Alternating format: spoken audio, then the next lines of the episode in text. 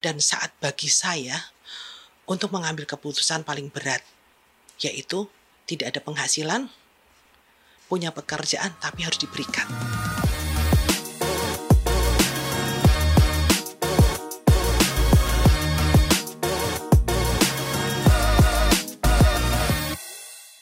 Wow, Bunda Ana Avanti, keren banget kita ada di podcast Ruang Sandi. Ini tokoh yang menjadi idola para inspirator, para pengusaha, dan juga uh, teman-teman kita yang muda-muda selalu uh, melihat Bunda sebagai ikon.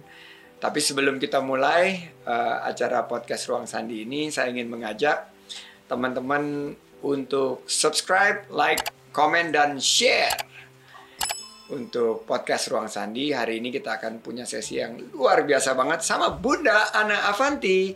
Tapi Bunda boleh tanya nggak nih? Ya. Apa yang ada di depan nih? Ini yang di depan Bunda nih. Iya bawa oleh-oleh. Dompet-dompet batik ini ule-ule. Buat podcast Ruang Sandi. Mm-mm. Nah, jadi ini untuk hadiah. Waduh, Ya. ini untuk giveaway nih. Giveaway, betul. Wow, serius Ya, guys tuh. serius. Kalau subscribe, like, Dompetnya comment, share. Etnik dalamnya ada selendangnya loh. Nah, ini ada selendangnya Nah, Bunda ya. Waduh, ya. keren banget nih selendangnya guys. Betul. Wow, Ya. keren banget ini khas Ibu Avanti. Ya. Dan ini eh, dompet batik kita Ya. akan berikan Bagikan. kepada para pendengar podcast Ruang Sandi. Betul. Tapi kalau boleh memulai perbincangan kita nih Bunda, ide Ya. awal membuat APD gratis yang tidak diperjualbelikan itu gimana Bunda? Ya sebenarnya gini Mas Andi. Jadi menurut saya ini pribadi. Mm-mm. Jadi tidak mewakili yang lain karena Iya. kita berbicara dari hati ke hati, maka hanya hatinya Mas Sandi dan hatinya saya. Kayaknya hati kita sama nih, warna sama pakai baju hitam semua. iya.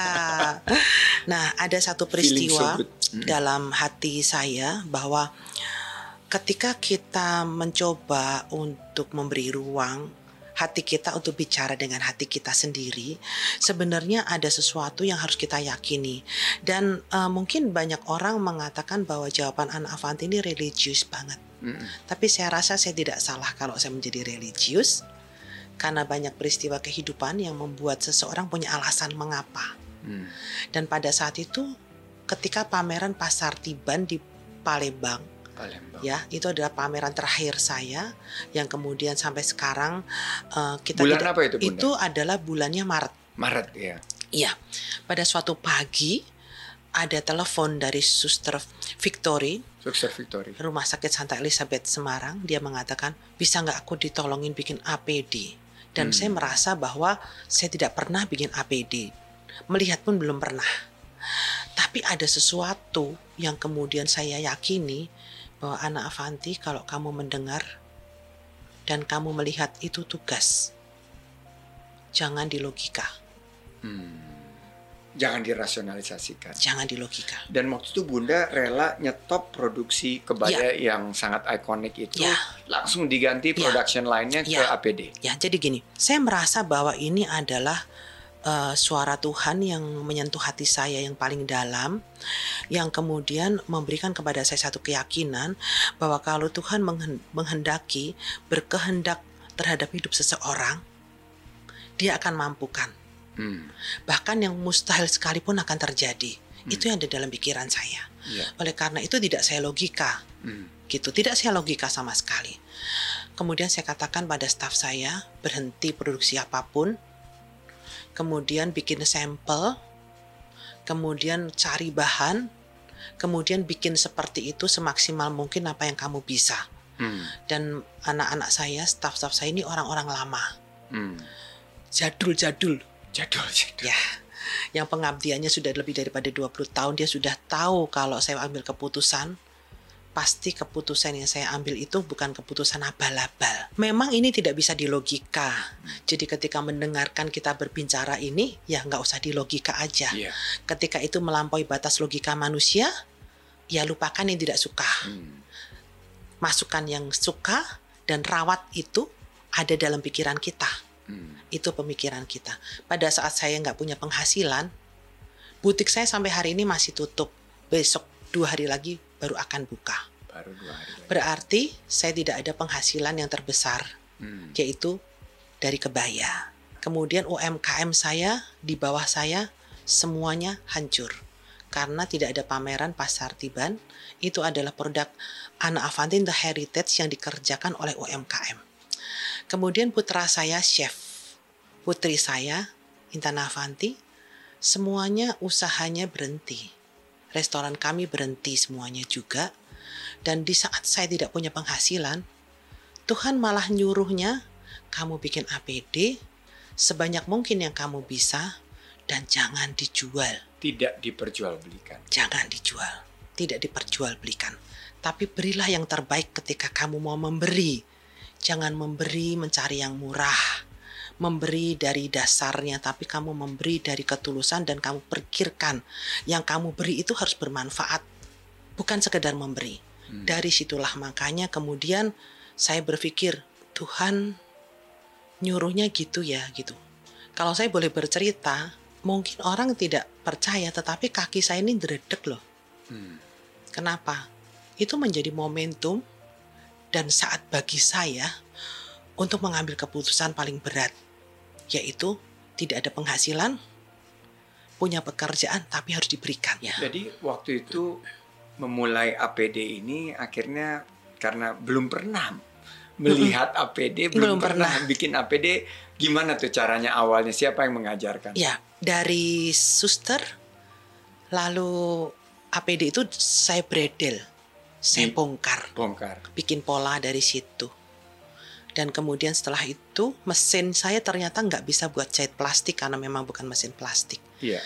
Dan saya bilang panggil teknisi semua kakinya kan mesin ada kakinya ya, ada- mas Ya kakinya. itu semua dirubah untuk mesin Bisa gitu.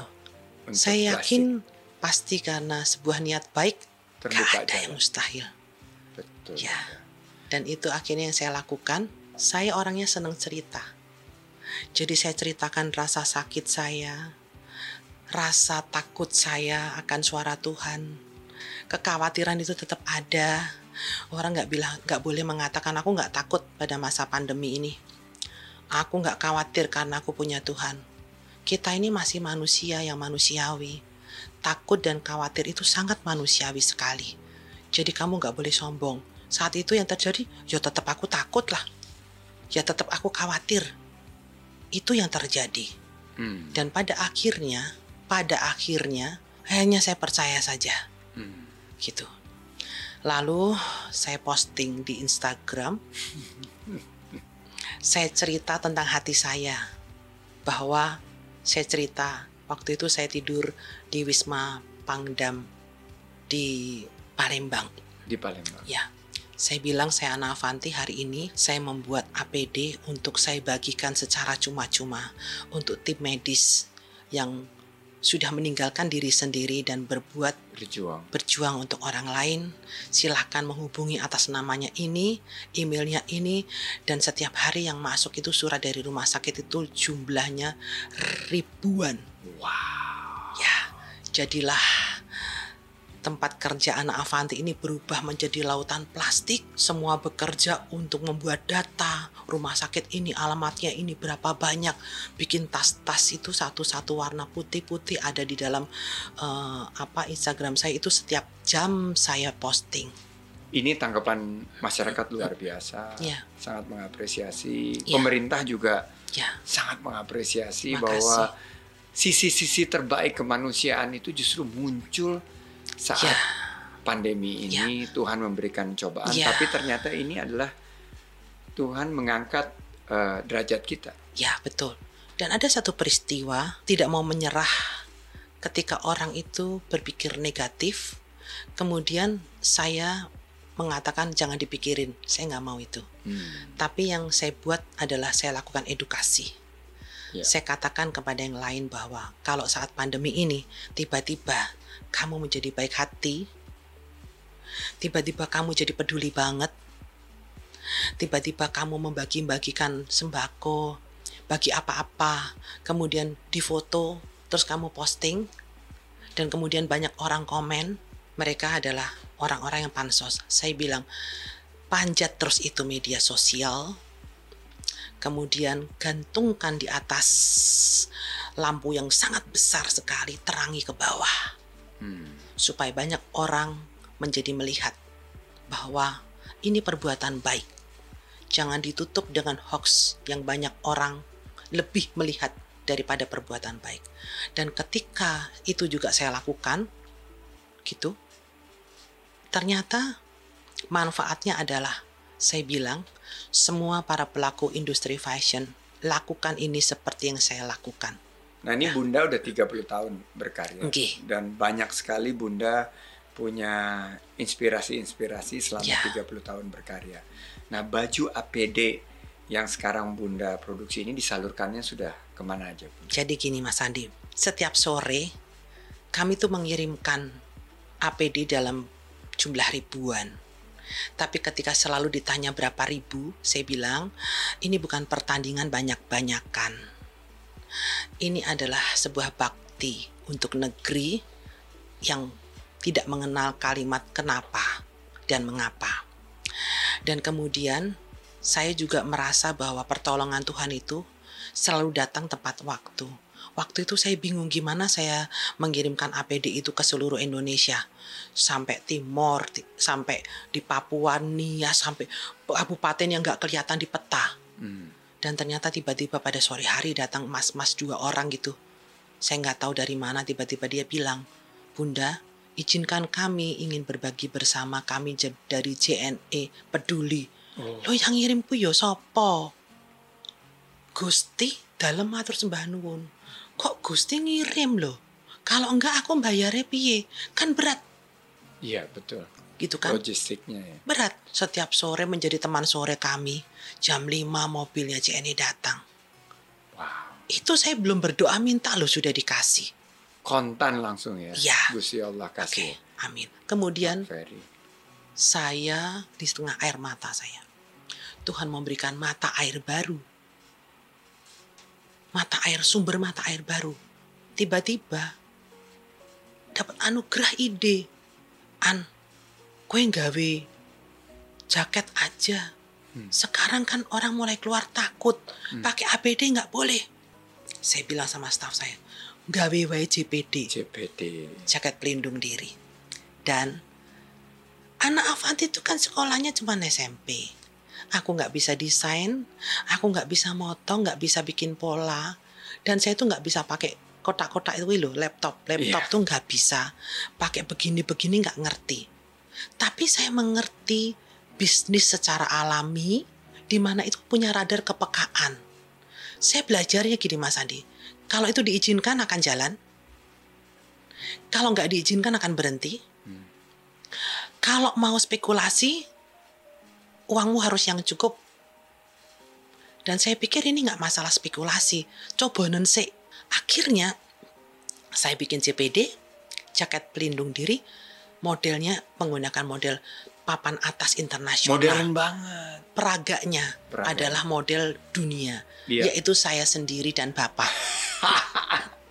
Tapi eh, ininya temanya luar biasa dan Iya. itu eh, desainnya sangat Iya, terus saya pakai ke salah satu di Semarang mungkin tahu orang jual buah namanya toko buah. Tahu? Ya, saya ke sana sama bapak, potret, posting, potret, posting, booming, Wow. dan hasilnya lebih besar daripada saya jualan kebaya. Ya Allah Maha Besar, Puji Tuhan. puji Tuhan. Itu sesuatu yang mengubahkan saya, yang memberikan saya ke- keyakinan bahwa teruslah berbuat baik. Di saat yang tidak baik sekalipun, jangan pernah berhenti, jangan kasih kendor. Gaspol. Gaspol. Rame ning gawe. Sepi ning pamrih. Ya, waduh rasanya mas jualan plastik itu di rumah. Jadi saya yang bikin yang bagian bagi baju perempuan, APD. Bapak baju yang APD Laki-laki. Mami APD mak-mak. Mak-mak Waduh, Mbak Intan juga pegang juga. pegang juga. Mbak. Jadi eh, saya merasa bahwa ada eh, mata air baru di tengah air mata saya dan Tuhan tidak pernah membiarkan orang yang beretikat baik berbuat baik itu dalam keadaan yang tidak baik. Habis itu booming masker art. pesona wastra Nusantara. Ah, itu punyaku. Ini dia, guys. Ya. Ini adalah masker Merah putih kemarin. merah putih Ya. langsung dari Bunda Ana Avanti. Nah, ini pembelinya juga bukan perorangan aja, Mas. Corporate-corporate promosi saya tangani sendiri tak telepon dewe Satu-satu ya. satu-satu perusahaan ini perusahaan itu dan ini kan eh, bekerja sama dengan Yayasan Anak Avanti. Iya. Sudah 20 tahun ya Yayasan Ana Puji Tuhan.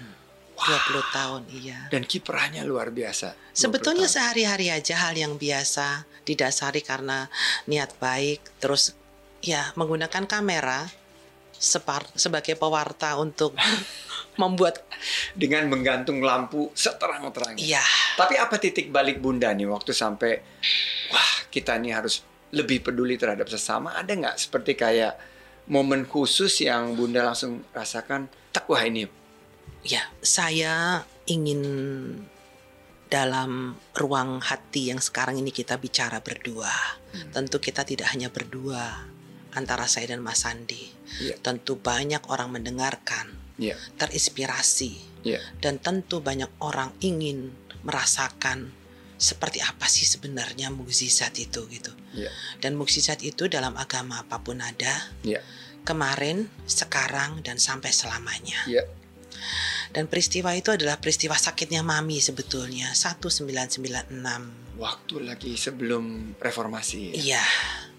Itu mami cancer stadium 3B, kanker serviks. Kemo bolak-balik. Kemudian mami gundul. Hmm.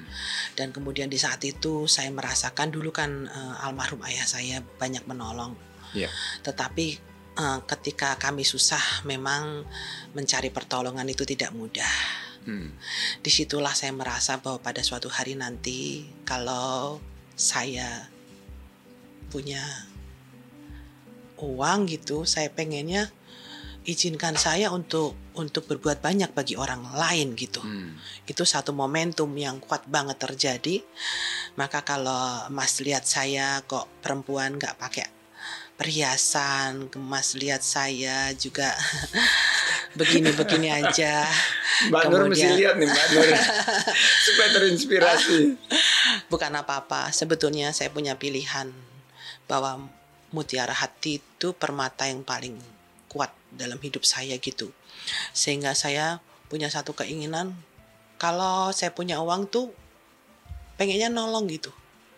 Jadi ingat pada saat mami saya susah itu ah, betapa saya jual sampai lemari es, TV, kulkas, sofa dan lain sebagainya. Dan ketika orang mengatakan mengharu biru, saya bilang saya persembahkan biru ini untukmu. Bahwa di awan itu langit nggak selalu biru. Kamu akan mengalaminya. Ketika orang menceritakan yang kamu katakan mengharu biru, biru ini untukmu. Supaya kamu tahu bahwa pada suatu hari biru itu akan kelabu, akan jadi mendung, bahkan menghitam dan terjadi hujan. Kalau hujan tok itu enggak apa-apa. Kalau hujan badai akan menghabiskan semuanya. Maka saya selalu ngomong, baik melalui apa pun juga yang bisa saya bicarakan, bahwa kamu dan saya harus men-setting hidup kita. Harus Ya, men-settingnya. kalau orang katakan settingan, biasanya orang berpikirnya tentang negatif, hal yang negatif. Betul. Kalau hari ini, Ah, itu settingan gitu ya. ya, kalau hari ini saya tidak disetting bertemu dengan Mas Andi, mungkin nggak kita bisa bertemu. Iya, betul. Nggak mungkin kita bisa bertemu. betul. Ya, Betul. itu nggak mungkin.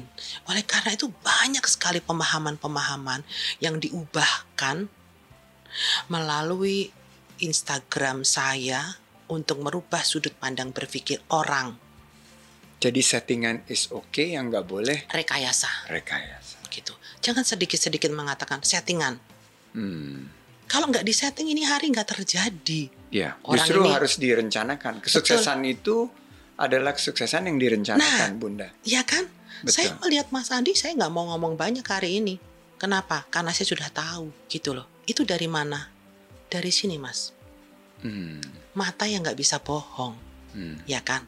Oleh karena itu saya bilang Tuhan itu Allah yang men-setting kita. Ya, Kok ia bisa mata di sini, hidung di sini, mulut di sini, telinga di sini. Semua di areanya adalah otak. Iya. Melihat pikir biar deket. Iya. Ngomong pikir biar Biar deket. deket. Denger pikir, ya kan? Nempel. Merasakan pikir. It, supaya panca indera ini nggak jauh-jauh dari pikiran. Betul. Maka nek ngomongnya apa-apa itu dipikir. Kalau wong Jawa bahasa kasarnya pernah tahu nggak? Waton jeplak. ya kan? Jeplak. Ya kan orang Jawa ngomongnya begitu. Pikir dulu sebelum kamu tuh berbicara. Iya. Apakah kata-katamu itu melukai orang lain atau tidak? Karena kalau kamu melukai orang lain, yang paling luka adalah ibumu terlebih dahulu. Itu nomor satu. Itulah yang membuat saya kemudian saya penuh keyakinan bahwa pada suatu hari Tuhan izinkan saya dadi wong Tadi wong.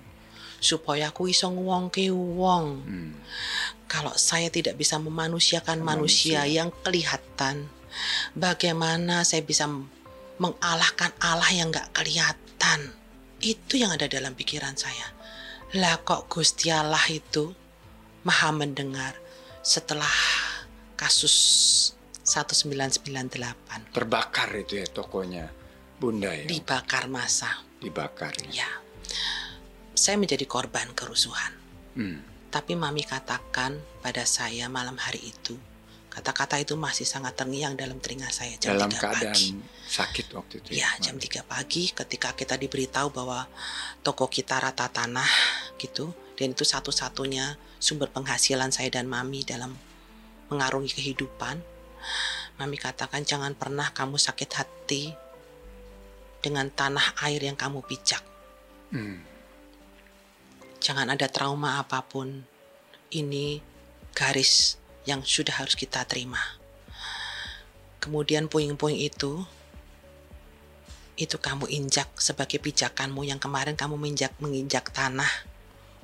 Sekarang yang kamu pijak adalah puing ini kamu menjadi lebih lebih tinggi. Hmm. Kamu jangan pernah sakit hati pada negeri ini. Itu kata-kata mami yang selalu saya pegang sampai sekarang. Walaupun saya keturunan, tapi cinta saya pada Indonesia itu putih. Sampai hari ini. Itu. Jadi saya kadang-kadang bingung kalau ada orang yang minum dari airnya Indonesia, tanah air beta, tanah airku Indonesia, kemudian makan juga dari padi yang ditanam di tanah air Indonesia, dan kemudian dia menghujat-hujat Indonesia. Saya bingung gitu.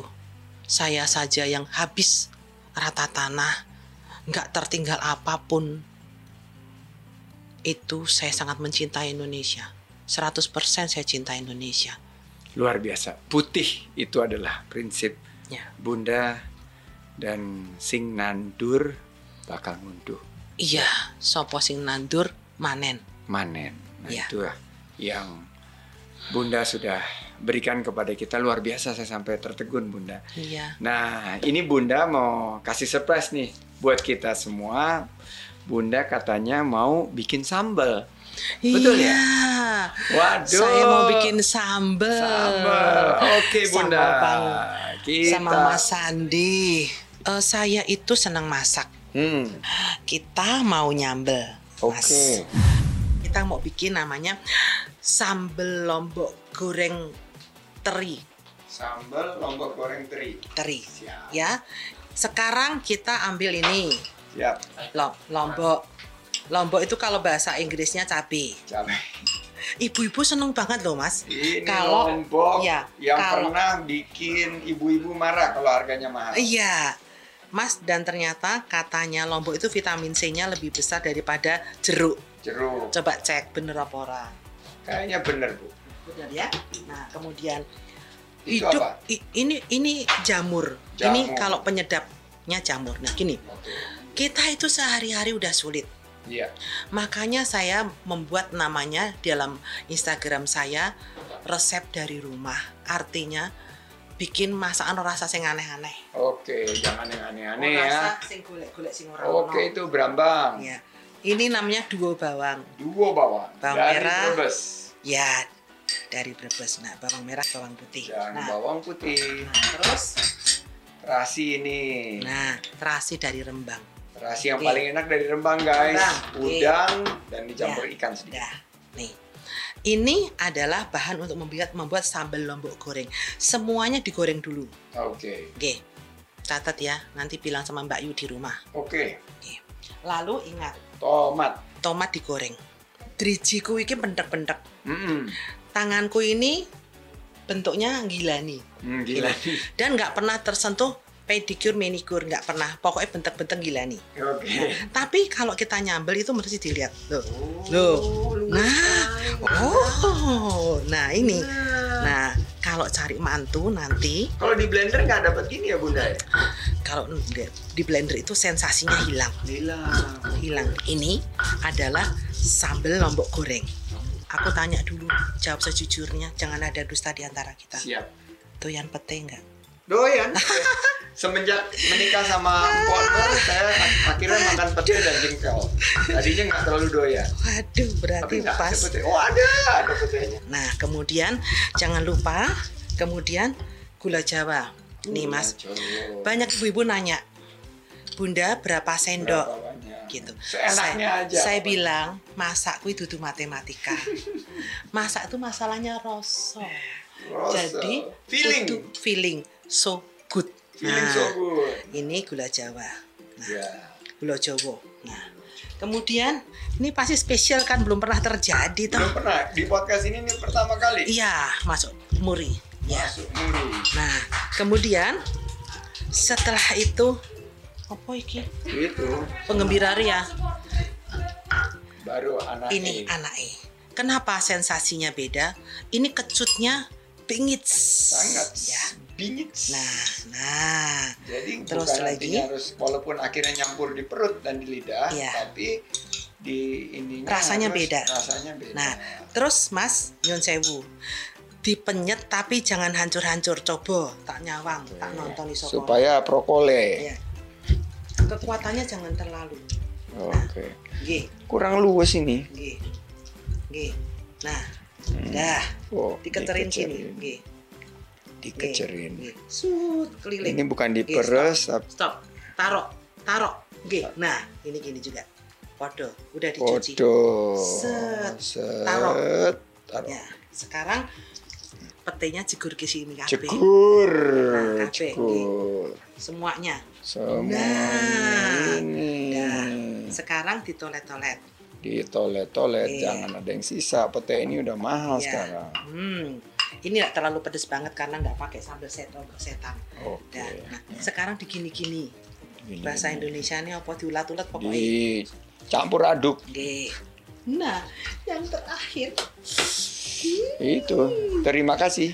ya ini sekarang ditabur mas di atasnya. Oke, Yes. ditabur di atas. Iya. Iya. Iya, iya, iya. Hmm, sekarang, nih, Oke. nah, Nah, Ini di tos namanya. betul.